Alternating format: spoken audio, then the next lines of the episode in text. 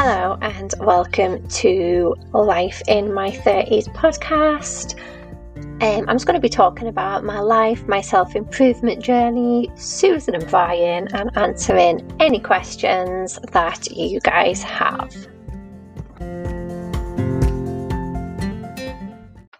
Hey everyone, so welcome to my podcast, Life in My 30s.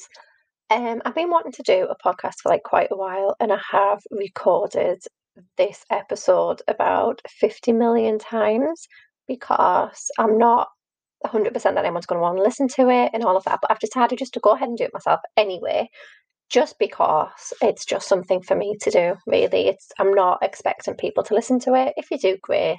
If not, it's just something it's just like a way for me to get out my like creativity and thoughts and feelings and whatever. Um, so to start with, I'm gonna give you a little bit of an explanation as to what the pos- podcast's going to be, and then we'll get into it. So, while, I, like I said, I've been wanting to do a podcast for a while, and I've read I've read up like on a few books and listened to a few Mm-hmm. podcasts on basically what you should do if like to start your own podcast. And one of the things is having like proper podcasting gear. So like proper podcast and microphones and all of that. Obviously, you can probably tell by the sound quality of this, I have not done that. The reason for that is because this, this is just like a little bit of a hobby for me. Like, I don't expect anything to come from it. So, I don't want to go out and spend like all this money on microphones and stuff. So, bear with me for now. And also, I don't have a specific subject as such. So, apparently, like one of the worst things you can do is to start a podcast without having a specific subject. So, for example, like one of the, um, well, a few of the podcasts I listen to now are like about um, giving advice on relationships, talking about like um, self confidence and setting boundaries and stuff. Um, I did listen to one about Harry Potter. I mean, I didn't finish it because I didn't really finish the Harry Potter books, but like all the things that these have in common is that it just focuses on one thing. But I'm not, I kind of am going to do that, but I'm kind of not. So I'm going to be talking a little bit about like my life, sort of, and like the, the self improvement journey that I'm attempting to go on now. Um, and I'll be talking a little bit about my friend Susan's journey, just because I'm helping her through it as well. And then um, I'm just going to give like my opinion on common questions. So I'm not going to say advice because obviously I am in no way at all um, qualified to give advice, um, but I can just give my opinion. So on questions that either people send in to me or like my friends have asked a few times or whatever, like things that I just think are quite common. Like I'll give my opinion on um, like relationships and stuff like that. Um, and oh, also, I did try and write down what I was going to say, but when I read it out, it just sounded really, really scripted and not like me at all. So I've written, I've done like a little mind map. We'll get onto mind maps in a minute, but I've I've done a little mind map of like just certain things that I want to go through, um, but like not specific, like not written down exactly what I'm going to say. But I am aware of that. I say like like and um a lot. It is just the way that I talk. It's the way I've always talked. It's the way that I've grown up talking. I can't help it. And if I do just try and read like what I've written down to say, it doesn't sound natural. So I'm gonna leave it as just a conversation like it is now for now. But obviously I am aware that people are going to get annoyed at me saying like and um, so I can only apologise for that. But again, I am just doing this for me. So I do apologise. It is something I'm aware of. I've tried to stop saying it. I just can't. So there we go. So I also think my laptop picks up on like my breathing a lot more than my um, phone does, weirdly. But anyway, moving on. So to start with, um, I'm going to talk a little bit about the journey that I'm going on at the minute. Sounds exciting, it's really not. So I suffer from anxiety anxiety and depression. I am on treatment for them things. I have done counselling and CBT and all of that stuff. And I do know a lot of the limiting beliefs that I have that have come from my past and growing up and all of that. So, um, what I'm trying to do at the minute is work on changing those beliefs because a lot of those beliefs are partly why I have anxiety and depression and all of that. Um, so the journey that I'm going on at the minute is just a, a self improvement one, basically, to to change the way I think about things and the way I think about myself and all of that. So what I've started doing is just reading like certain self help books. So um, I was reading what have I read? Like about attachment styles. Um, I've read about like the different personality types, which I didn't actually find very helpful to be perfectly honest, but read about it anyway.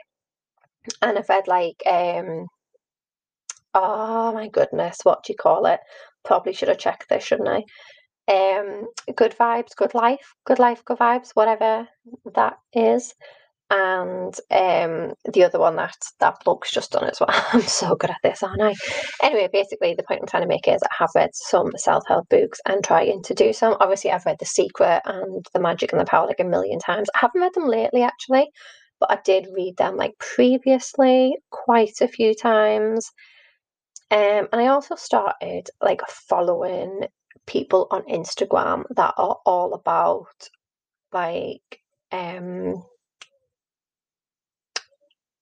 not so much manifesting as like self improvement and self confidence and life coaching and all of that stuff. And through doing that, um, I found out about a girl called Michelle Elman who is Scarred Not Scared on Instagram. And she's written a book called The Joy of Being Selfish. Now, when I read this book, my mind was blown because I have realised that previous to reading this book, I had no boundaries whatsoever in my life because the way I've grown up is believing that my opinion doesn't matter. Everyone else's opinion is more important than mine. Everyone else's needs are more important than mine like it's just selfish if I put myself first, etc., etc. So when I read The Joy of Being Selfish, I was like, oh, okay, actually, I should be putting myself first, obviously, with the exception of my child because she depends on me. So she will obviously always come first, that is implied. But for everyone else, what I believe is more important to me than them and like my actions aren't responsible for their reactions and their actions aren't responsible for my emotions and my reactions so that was a massive thing for me to realize and i still haven't quite got my head around it yet but i am working on it and also hired a life coach who i'm due to start working with very very soon um, and while I'm waiting for the life coaching to start, um, I've started setting my own boundaries. So, boundaries are basically just something you put in place to kind of, I want to say, protect yourself in a way. It's so, for example, I don't really know how to explain it. Like, go to Michelle Elman, she's the best. Um, but basically, for my understanding of it is like I've started setting values for different areas of my life. So, for example, in my relationship, I have a boundary now. Um, my value is faithfulness. So, I have a boundary now that I will only go out with people who are faithful. And if they're not faithful, then that's the end, that's it. Um, my current partner is aware of this. Previous to this, I thought I had that boundary, but then my ex cheated on me a ridiculous amount of times and never did anything about it. Clearly, no boundaries, and is part of that relationship, obviously, um, oh, depression and anxiety and all of that. So, that is one of the boundaries. So um I have set like some of around like my relationships, my like romantic relationships, friendships, family and work is what I've got at the minute because I'm also very much a people pleaser. So I'm doing a course with my work at the minute and one of the things we had to do was do like a SWOT analysis. So if you don't know what that is, it's just analysing your own strengths, weaknesses, opportunities, and threats. And as part of mine, I had to basically say like say my own weaknesses, but I also had to look at what other people thought were my weaknesses. And every single person I asked said people pleasing was a weakness. So I basically just have no bound had no boundaries. So I would say yes to well not I, I wouldn't say yes to anything obviously, but like I'd take on more work than I should have. So I'd be like a lot more stressed. So people would just give me their work instead of them doing it, or they just leave it with the assumption that I do it. Um, I'd go out of my way to help somebody. I'd say yes to going out if I didn't want to and just stuff like that. So I'm very much a people pleaser, which I very much need to work on. So I would basically say yes to things, even if it wasn't something that was going to make me happy. So I have started putting things in place to stop that from happening, to like kind of put my own opinion first and my own needs first, which is actually a lot more difficult than it sounds when you've been a people pleaser your entire life. So for example, not about saying no, but for example, like I've separated my friends into groups. So I've got like my best friends who I can basically talk to anyone about. So they're the people that are aware that I've got a life coach, they're aware what I'm going through. They basically know my entire history. Um, and I know that I can like they can come to me with with things and I can go to them. Then I've got like good friends who know some about me but don't know that I've got a life coach or anything like that. Then I've got just like friends who probably don't know that much about me or won't going forward. Like before this, everyone knew everything about me because I just tell everyone everything. And then I've just got acquaintances who don't really know me at all. Um, so I have started doing that. So I'm only telling certain people certain things so that everyone doesn't know everything and just little things like that. I'm just making like little steps. So that is what I am attempting to do now. Um, and to be honest, like I said, I am finding it quite difficult. And another thing I'm working on as well is like my limiting beliefs. So, for example, I was obviously growing up with a belief about my opinions, which I mentioned before, but as well as that, I've been brought up with the belief that a man and a woman can't just be friends. There's always something going on. Now, one of my best mates is actually a lad, and nothing's ever gone on between us, nothing ever will go on between us. But for some reason, this just hasn't factored into my head. So, my current partner has a best friend that's a girl, and I had so many issues with this. But now that I'm starting to question my beliefs I've kind of realised where that belief's come from and I'm working on changing it. So I've now kind of accepted that they're best friends and that for the most part nothing's like happening. Like I, I am regressing a little bit sometimes and get a little bit paranoid, but for the most part I am doing really well with that. So it's just like all about changing my limiting beliefs, changing the way I talk to myself and setting boundaries for certain situations, things like that, which eh, I will go into a lot more detail in the next the next episode. Um, so as well as working on myself, like I get so excited about things really easily. So I am obsessed with like boundaries and values and putting myself first and all of that.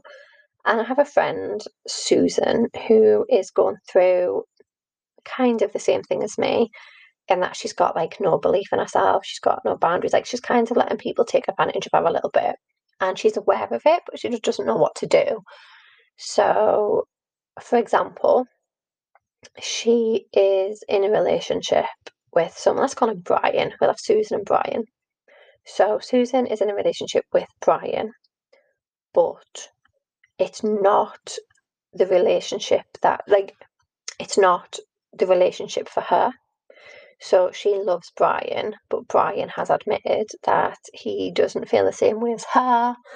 Like he doesn't really see it like he can see a future as friends, but he can't like see a future for them in a relationship because he's not a relationship person, really, but he has had like previous relationships. So to me, that's kind of like a little bit of a little bit of a red flag in that he clearly is a relationship person because he has had them.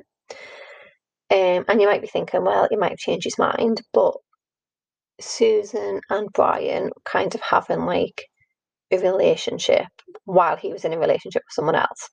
So, yes, um, bit weird. And so what I said to her was like because she gets really really upset about it and she just she's kind of like staying in that situation because she doesn't feel like she's going to get anyone else. Like she feels like he's the only one that can find her attractive. And I can very, very, very much go like I I know how that feels because I stayed in a really, really long relationship for that specific reason. And it's it's not true, to be honest. Like I'm still working on believing in myself and believing that I'm lovable and worthy and all of that. But I am a lot further than I was back then. So I know where she's coming from. So we're kind of working on that a little bit. And also, I told her I put down like values in relate, like what value she has in relationships. So I sat down and did this myself, and um, I put started to make like boundaries with my relationship, which I kind of mentioned earlier, and I got her to do exactly the same thing. So she wrote down her values, and I was like, right, okay, before we set the boundaries, let's just see if Brian meets any of these. And he met none of them, like none at all. So I was like, right, okay, so now we're going to put boundaries in place. So, for example, one of hers is that she likes to be communicated with at least once a day, like if they're not living together. So, whether it's a phone call or whether it's just like a good night text or whatever, she likes to hear from them every day, which is fine. It's it's her boundary. Like I've said this to my partner when one of my boundaries is that I will only be with someone who is willing to communicate with me at least once a day. And he is the complete opposite of me, and he can go for weeks without speaking to anyone. Um, but like and he basically said that like I was being needy and I'm like it's not. My needs are still valid. Like it's something I need. It might not be something you need but you have to understand that everyone's needs are different and nobody is too needy. They're just too needy for you. But there is someone out there who will respect that and not see it as being needy so I explained this to her so one of her boundaries is obviously that so we've said that she will only go out with someone who will communicate at least once a day.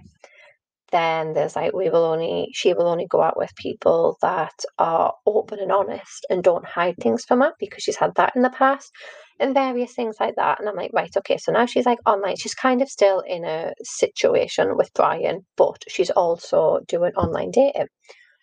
So I've said to her, right, okay, I know it's difficult, but when you start going on dates with someone, match them against your boundaries. Like put your boundaries out there to them because it's never too early to set a boundary. So put your boundaries out there to them.